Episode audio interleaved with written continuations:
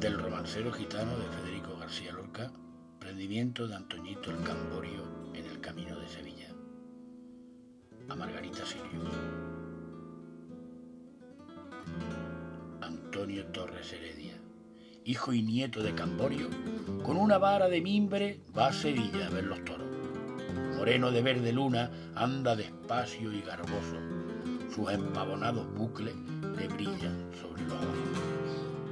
A la mitad del camino cortó limones redondos y los fue tirando al agua hasta que la puso de oro. Y a la mitad del camino, bajo las ramas de un olmo, guardia civil caminera lo llevó codo con codo. El día se va despacio, la tarde colgada a un hombro, dando una larga torera sobre el mar y los arroyos.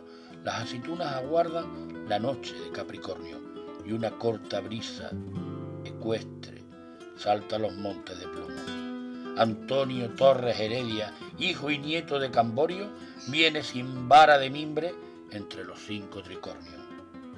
Antonio, ¿quién eres tú? Si te llamaras Camborio, hubieras hecho una fuente de sangre con cinco chorros.